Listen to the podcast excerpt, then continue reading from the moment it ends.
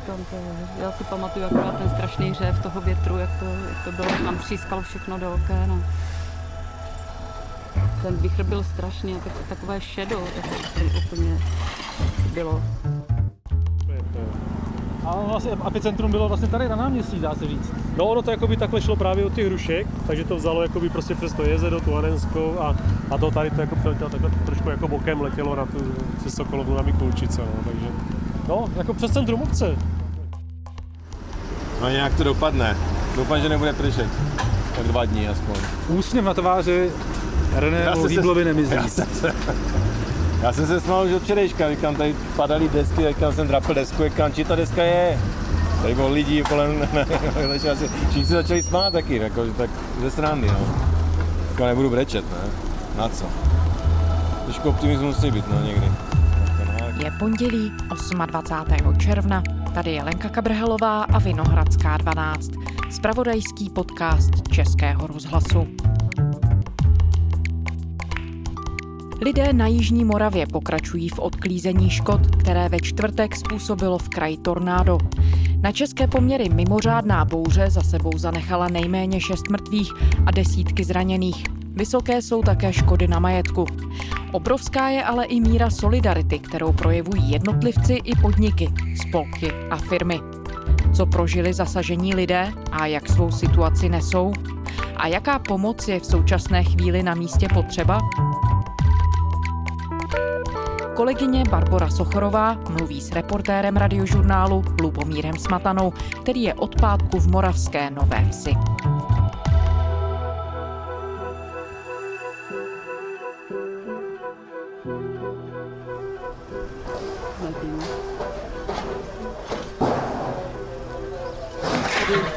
Tady ta bílá oktávka, tady ta zničená, to třetí před tady tím modrým, tak ta přeletěla tady od toho bez střechy, od toho domečku, až tady na to parkoviště tady sousedů. Nějakých 30 metrů. Lubomíre, my spolu mluvíme v neděli odpoledne. Prosím, popiš nám, jak to v Moravské Nové Vsi v tuhle chvíli vypadá. Vypadá to podstatně lépe, než to vypadalo v pátek, než to vypadalo v sobotu a než to vypadalo v neděli ráno. Posun těch prací je opravdu obdivuhodný ty stovky dobrovolníků plus místní lidé a potom ti přátelé těch postižených rodin, tak se najeli ve velké množství, opravdu udělali obdivodnou práci. Hlavní ulice u kostela, tak v podstatě už je vyčištěná, dá se říct. To prostranství kolem kostela je celé vyčištěné. Teď tady jezdí traktor, který se nasadil radlici jako bagr, schrnuje to směrem k cestě. Kontejnery jsou už, řekl bych, celkem v dostatečném množství. To za začátku strašně skřípalo a když se tak podívám kolem sebe, tak polovina domů, tady co mám výhled, tak už má ty střechy modré, to znamená, že jsou zakryté. Před chvíličkou jsem přijel auto, dovezlo zase nějakých 500 latí, to tak stačí na nějakou menší střechu latě vyložili dobrovolníci, okamžitě přijíždějí další lidé podle toho, jak se domluvili s farářem, který zrovna tuto část koordinuje, tak se odvážejí domů, ale samozřejmě jinak je to prostě zkáza, zmar, všechno je popadané, to asi nemá cenu dál vyprávět, to všichni viděli. Zatím k tomu všemu svítí slunce, dneska je 32 stupňů, takže lidé pracují v tom prachu. Naštěstí tady teče voda, nejde elektřina, nejde plyn, ale ta voda je docela důležitá. Jak se to s elektřinou a plynem v tuhle chvíli řeší? Jak lidé třeba si dobíjejí mobilní telefony, aby zůstali ve spojení? před obecním úřadem, respektive to, co z něj zbylo, tak jsou elektrocentrály, tam si lidé mohou chodit nabíjet mobily, ale dost lidí má doma už elektrocentrály, dovezli jejich přátelé, známí, tak je tady spousta řemeslníků, občas to někdo používá, takže to je na nabití telefonů, ale jinak se musí poradit bez elektřiny. To v tuhle chvíli a předpokládám, že rozhodně týden, možná dva týdny nebude možné. Je to takový předpoklad, starosta mi říkal, že společnosti dodavatelské by měly postavit nějaké improvizované sloupy a táhnout to vedení nad zemí takovým tím indickým způsobem, alespoň z začátku, aby dostali elektřinu do všech budov. Ono třeba na té východní straně daleko za obcí, asi dva kilometry hřiště a tam té okrajové části tam elektřina jde. Tam já jsem na tom hřišti zpátky na sobotu přespal, čili jsem se tam normálně dobil, co jsem potřeboval, dokonce tam byla i sprcha. On tam sídlí u Sartým, ale to takové trochu stranou, takže tam se lidi bez auta nějak rychle moc nedostanou.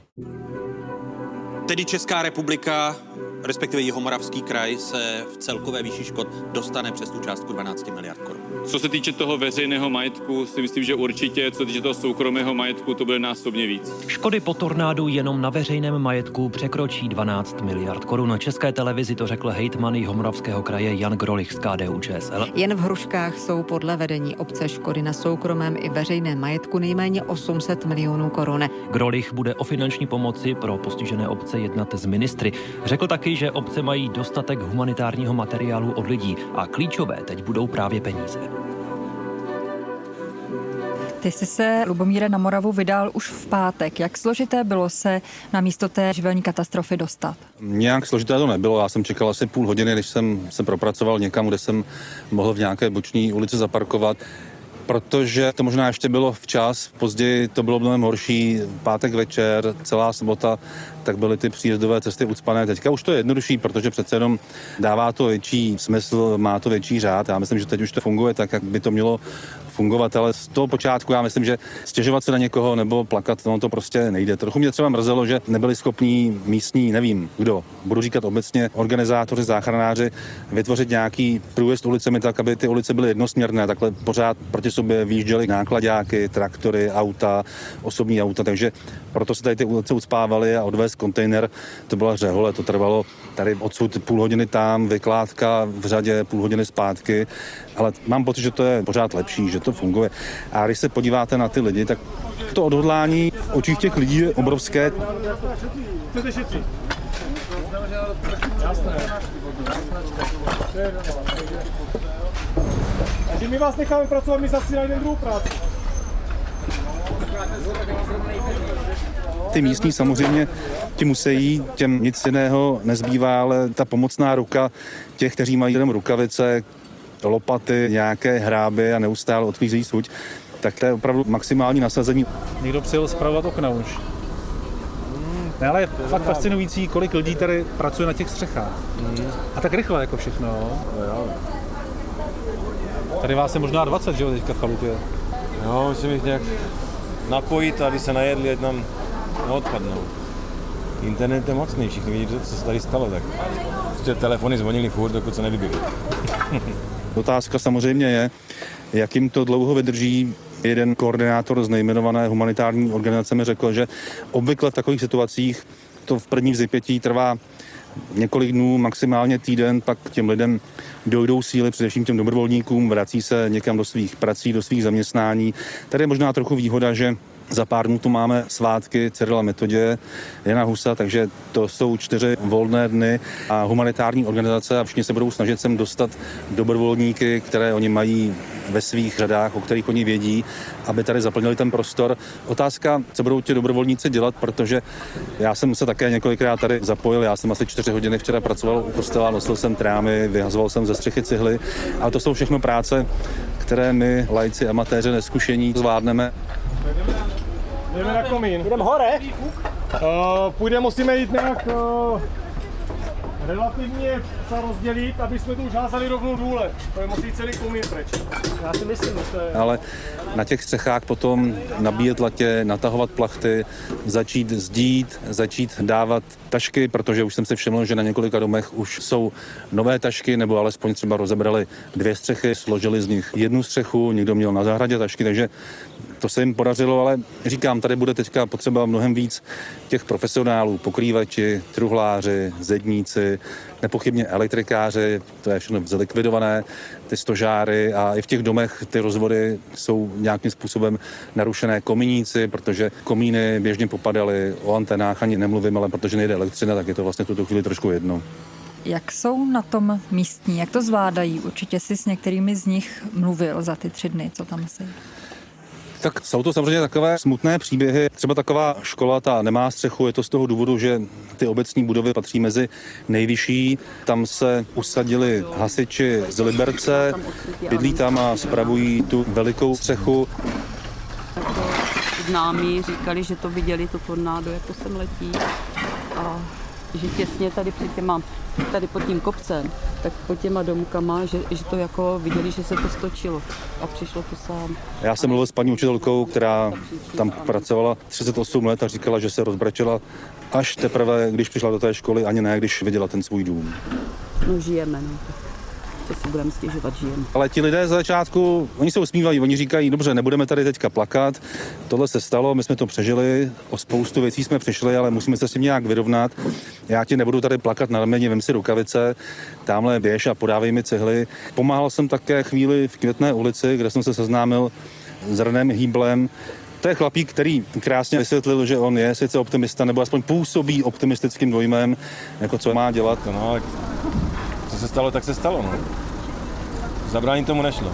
Prostě... Ale sám říká, že ta chvíle, kdy to bude náročnější, teprve přijde. Tak jsme sundali střechu a uvidíme. No, tak... No, vy jste ji nesundali. Hmm, tak část jsme sundali. No Sundali to, co zbylo, jsme sundali. Tak. Tohle to je, jak říkají ti humanitární pracovníci profesionální, takový ten ještě první post-šokový stav, kdy lidé se vzepřou a s pomocí těch svých příbuzných, přátel, kamarádů, spolupracovníků ze zaměstnání přijíždějí pracovat, ale na všechny to samozřejmě musí někdy dolehnout. Otázka, jestli to budou tři dny, jestli to bude týden, protože pak přijdou takové ty nechutné praktické věci, vyjednávání s pojišťovnami, dokumentace, papíry, půjčování peněz, ověřování všech možných podpisů a teďka, kde to tady uděláte, všechno. Takže to bude složité a na tom si myslím, že budou potom velmi pracovat ty velké humanitární organizace, které mají tyhle ty věci docela dobře zpracované. Takže Tohle to asi bude nejhorší. No, otázka je, za jak dlouho to na ty lidi přijde, kdy pomine to největší nadšení, kdy tady klesnou počty dobrovolníků na desítky, kdy se budou muset vrátit hasiči na své základny, ať tedy už profesionální nebo dobrovolní. Lubomíre, kde bydlí ti, kteří přišli o střechu nad hlavou? Jak je to teď ve vsi vyřešené v tomto ohledu? Bydlení, myslím, z toho, co jsem viděl a slyšel, tak není žádný zásadní problém. Buď ty lidé bydlí doma, zatím tedy ještě nepršelo, přikrývají si střechy modrými nepromokavými plachtami, nebo odjeli příbuzným, nebo ke svým známým, ale opravdu bydlení asi není ten hlavní problém, který tady ti lidé řeší. Myslím si, že všichni jsou nějak relativně pod střechou. I ti starší, kteří si dávno nepamatují, jak to vypadalo na skautském nebo pionýrském táboře, tak mají natažené třeba madrace na zemi a spí takhle trochu spartánským způsobem, ale Opravdu, ubytování asi není ten hlavní problém. Ubytování nepotřebujete, to jste se vyřešili A každý sám. jakoby v tuhle chvíli jakoby lidi zatím jsou jako asi buď v šoku a, a ještě jakoby eh, to neřeší, prostě ho ještě uklízí, ale eh, skutečně můžu říct, že jaký, jakoby nějaký masivní požadavek, jako dokonce bych si to říct prakticky žádný, na ubytování nemáme. Konec konců mi to potvrdil i starosta Marek Košův z TOP 09. Moje domněnka je, že jakoby děti a, a seniory poslali eh, přátelům známým rodinám a eh, ve tady zůstali dospělí, kteří uklízí. Na střeše tady ten Fiat, nebo co to je? Ano, Fiat ten byl na stromě hozený. No. Jo? To byla lípa svobody, ta vysázená někdy po válce. Tak už není a byla ozdobena autem, teda. malým, ale autem. No. A takových případů tady bylo víc, no, jako by odhozený celý auta. Jsme tam dělali rekonstrukci teďka hřbitovní cesty, no úplně zbytečně, evidentně. Eh, hřbitov je srovnaný se zemí kompletně. Neuvěřitelný, ta síla. Jak místní vzpomínají na čtvrteční večer, tedy na ten moment, kdy se jejich vesnicí prohnalo tornádo? Tohle to mě také zajímalo. Lidé říkali, že to trvalo pět minut, tři minuty, deset minut. Nakonec myslím, že asi nejpřesnější byl farář Marián Kalina, který mi ukázal hodiny na té kostelní věži, teď se na ní dívám, tak je stále za pět minut, půl osmé. To byl čas, kdy tornádo udeřilo, kdy přestaly ty elektrické hodiny fungovat a právě v tom okamžiku byl farář v kostele, protože vedl bohoslužbu asi pro 20 věřících a ti se ukryli v zákristy. Já jsem slyšel, že to tornádo přišlo, když se, když se sloužil sl- mši. Ano. Byli, byli jsme v kostele, v 7 hodin večer začínala mše svatá, zhruba ve čtvrt na 8 vyhodilo elektřinu, tak jsem říkal, pokračujeme dál jenom při světle svíček, protože nesvítilo světlo, nefungovalo ozvučení.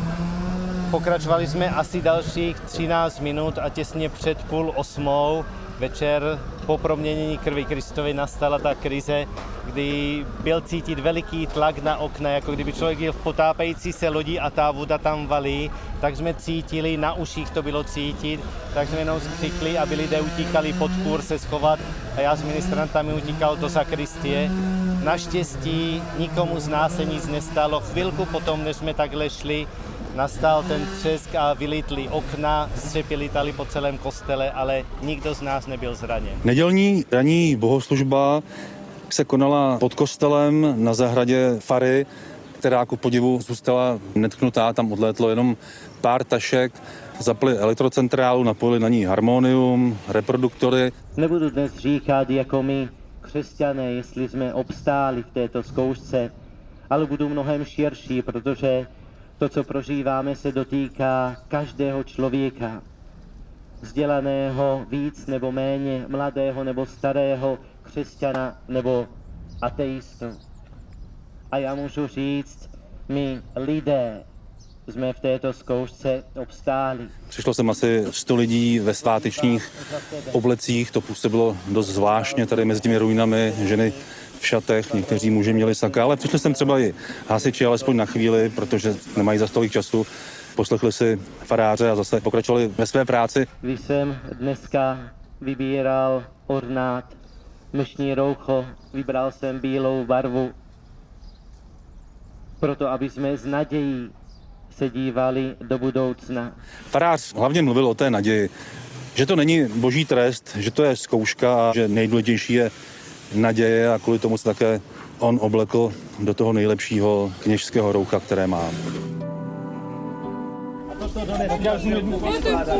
Vy jste tady přijeli s plnou dodávkou. Ano, ze Svatobořic od Kyjova. Vy jste udělali podle mě nějakou manční sbírku mezi sebou, že jo? No, v rámci rodiny, ano. V rámci rodiny jsme pozbírali, co bylo, nakoupili jsme světla, energetiáky, benzín. Z Hodonínského domu kultury se stalo už krátce po čtvrtečních ničivých bouřích improvizované distribuční centrum pomoci. Veškeré dary tam třídí a odvážejí do zasažených oblastí podle potřeb krizových štábů. Určitě doporučuji sledovat naše facebookové stránky Dům kultury Hodonín, kde vždycky v příspěvku aktualizujeme, co aktuálně potřebujeme a co určitě nepotřebujeme. Obcem na jihu Moravy a jejím obyvatelům pomáhá po čtvrtečním tornádu a bouřkách celé Česko. Stovky dobrovolníků přijeli pomáhat osobně, stovky milionů korun už se vybrali ve sbírkách, lidé vozí i materiální pomoc. Peníze pro obyvatele jihomoravských obcí vybírají například nadace VIA, diecézní Charita Brno, Člověk v tísni, Český červený kříž a taky třeba nadační fond Českého rozhlasu. Na webu pomáhejte s námi.cz funguje databáze, kam můžou lidé z poničených obcí zapisovat, co právě potřebují potřebují. Může jít o vybavení domácnosti nebo i o dobrovolnickou práci. Dárci jim pak konkrétní přání splní. V dobročních sbírkách se vybrali desítky, stovky milionů korun, a to nejen od dobrovolníků, ale i od firem a podniků. Dostala se už nějaká pomoc přímo k dotčeným lidem, třeba právě v Moravské Nové Vsi, z těchto sbírek, myslím?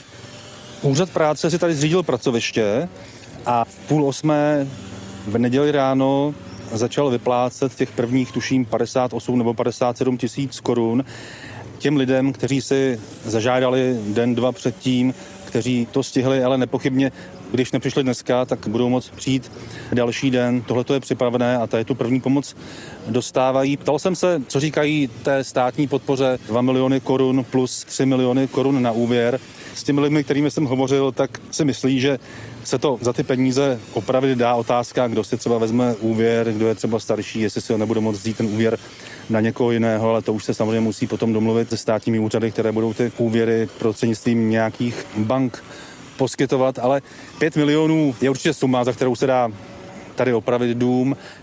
Ale otázka je, kdy to všechno bude, kdy se to podaří zprocesovat, protože těch domů zasažených v celé oblasti je kolem 12 set a tohle, než se administruje, tak to bude chvíli trvat. A ti lidé, se kterými jsi mluvil, mají zájem zůstat v té lokalitě, v té moravské Nové Vsi a ty domy opravit? Nebo jsi mluvil třeba i s někým, kdo se vrátit nechce, kdo třeba už tu kapitolu uzavře? Ne, tohle je jedna z nejbohatších oblastí alespoň z hlediska úrodnosti půdy a vůbec těch hmotných statků, které prostě žijí velké rodiny, třeba ta Květná a Lipová ulice, je spojená vnitřními prostory. Na několika místech jsem viděl, tam žijí stejné rodiny, respektive různí příbuzní. Takže ti tam nepochybně budou zůstávat dál. Mají tady lidé vinohrady, ze kterých ale samozřejmě žádná úroda letos nebude, mají tady své pozemky, své zahrady. To ne, to je úplně irrelevantní, nikdo se odsud stěhovat nebude, každý to chce dát velice rychle do pořádku a zůstat tady, protože tady se narodili, jejich předci tady bydlí, to myslím si, že vůbec není na pořadu dne. Co je teď na místě nejvíc potřeba? V těch minulých dnech o víkendu, řekněme, to byly především kontejnery na suť. Jak je to teď? Stavební materiál. Latě, tašky, dřevo, cihly, krytiny, všechno, co souvisí se stavbou, stavební materiál, potom těžká technika, která ještě pořád bude odvážet ty hromady sutě, no a potom profesionálové, kteří umějí s tím stavebním materiálem zacházet. Nicméně nejsou to potraviny, voda, oblečení, to, co třeba je také předmětem některých sbírek po republice. To v tuhle chvíli alespoň v Moravské Nové Vsi neschází. Ne, to je úplně zbytečné. V každé z těch oblastí žádné potraviny, žádné vody, to tady všechno je, to tady zajišťují krizové týmy, nějaké deky, to je úplně mimo mísu. Za prvé tady strašně horko a za druhé ti lidé všechno mají, oni si dokáží nějak poradit. Oblečení to už je úplně zbytečné. Opravdu tady stavební materiál a samozřejmě ty peníze. Kdo všechno teď v Moravské Nové Vsi pomáhá? Ty si na začátku zmínil i to, že byl v Moravské Nové Vsi třeba Usar tým, ty jsou tam stále, nebo kdo vlastně teď ještě pořád se pohybuje v těch ulicích? Přiznám se, že jsem z fotbalového hřiště odešel v sobotu nad ránem a pak jsem přespal na faře, ale předpokládám, že tam ještě budou. Pak tady jsou hasiči, těch bude několik set z různých míst. Já jsem sem třeba viděl přijíždět sobotu ráno velkou kolonu těžkých strojů hasičů profesionálních z Plzně, Košutky. Je tady samozřejmě množství policistů, kteří usměrňují dopravu, hlídají před rabováním. A té humanitární pomoci, o které jsi mluvila, nějaké potraviny, tak to jsem právě na hřišti viděl sklad nějakých paštik, sušenek a to se obávám, že tam zůstane stejně jako se třeba spousta potravin, které jsou před obecním úřadem připravené pro dobrovolníky, zkrátka skazí všechny ty bagety. Ale není na tom nic špatného, to se prostě v ty první dny vůbec nedá odhadnout, takže to sem lidé navozili, třeba se část vyhodí, ale to jsou úplně drobné, když porovnáte s tím, jaké tady došlo katastrofy, je to samé třeba drobné nářadí, tam se blízkají stovky lopat, které by mohly mohli tady na obecním úřadě rozdávat, protože ty už také nejsou potřeba, každý takovéhle nářadí má. Ale samozřejmě je jasné, že v té první chvíli ten nápor té humanitární pomoci byl potřeba a jestli toho bylo víc, tak se nic neděje, ty lopaty se neskazí a to jídlo se vyhodí. Lubomíre, mluvil jsi i s nějakými dobrovolníky, kteří přijeli do Moravské Nové Vsi pomáhat s odklízením té spouště? Mě třeba zaujal záchranář, který celý noc odvážel raněné z Moravské Nové Vsi, respektive z Hrušek. My jsme žádnýma ulicema nemohli projet, tak jsme různě kličkovali. Opravdu to bylo jak ve válce prostě. Jo. Ty baráky spadený, my jsme ještě začali, kdy nám běhali děcka jo, po ulici psi, lidi úplně zmatení, protože to ještě nebylo organizovaný. A pak se jsem ráno vrátil, protože jeho kolegyně z práce, také záchranářka, tak tady má dům, takže jí jsem přijel pomáhat. Tohle jsme zažili za těch 30 roků, tady co jsme vlastně poprvé. Zažili jsme všecko, ale tohle prostě ještě ne. Co jste dneska dělali? dneska jsme pomáhali kolegyni, která s náma sloužila do půlnoci na noční a potom jsme ji nechali vystřídat, aby tady mohla se věnovat rodině a baráku. Takže pro nás to byla samozřejmost, když nás volali, že přijedeme. Velmi zajímavý příběh mě utkvěl v paměti, tak to byla paní Věra, která také přijela mezi prvními a pomáhala tady u kostela. Já jsem v úterý pohřbila manžela. Jela jsem na odpočinek do kostelního Vidří a dcera mě zavolala, že vlastně je tady tornádo a je potřeba vlastně pomáhat, tak jsem se vrátila zpátky a od včerejška tady potom od rána pomáhám. Jenom u kostela? Pomáhali jsme lidem nejdříve a potom jsme se stáhli ke kostelu, protože ty lidi, ty rodiny už si celkem pomáhali, takže co jsme mohli, jsme povynášeli a potom, když jsme viděli, že ty rodiny to zvládají, tak jsme se stáhli ke kostelu. Tady už to vypadá, že ta základní práce je udělaná, že? Jo, už, už je to, ano, proti včerejšku je to velký, velký posun.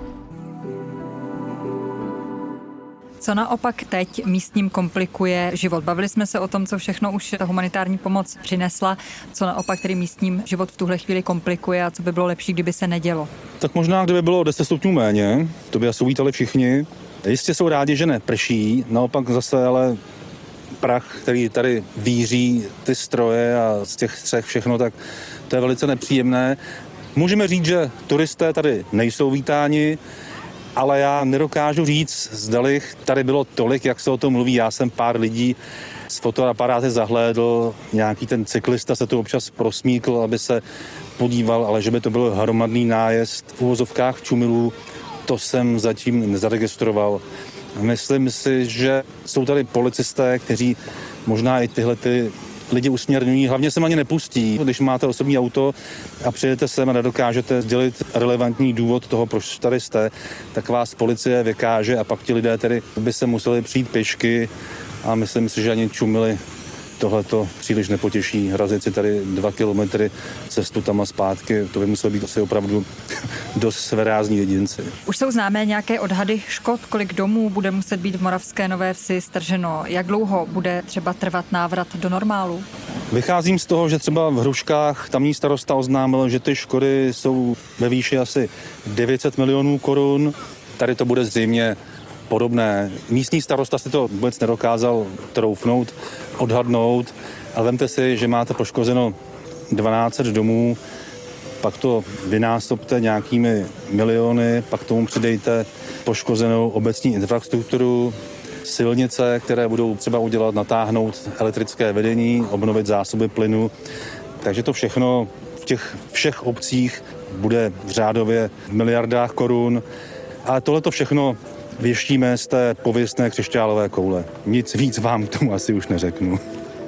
Lubomír Smatana, reportér radiožurnálu. Děkujeme. Příjemný den. A to je z pondělní Vinohradské 12, kterou vás provedla kolegyně Barbora Sochorová vše. Ještě připomínáme, že i nadační fond Českého rozhlasu společně s radiožurnálem připravili charitativní projekt s názvem Pomáhejte s námi na Moravě na pomoc lidem v oblastech zasažených tornádem. Kromě finanční sbírky bude zahrnovat i web pro párování potřebných a dárců, tak jak funguje projekt Ježíškova vnoučata. Víc informací najdete na webové stránce pomáhejte s námi.cz nebo na spravodajském serveru iRozhlas.cz. Tam se můžete vrátit i k našemu dnešnímu dílu. Najdete ho samozřejmě i ve všech podcastových aplikacích nebo v aplikaci Můj rozhlas. Psát nám můžete na adresu vinohradská12 zavináč rozhlas.cz. Těšíme se zítra.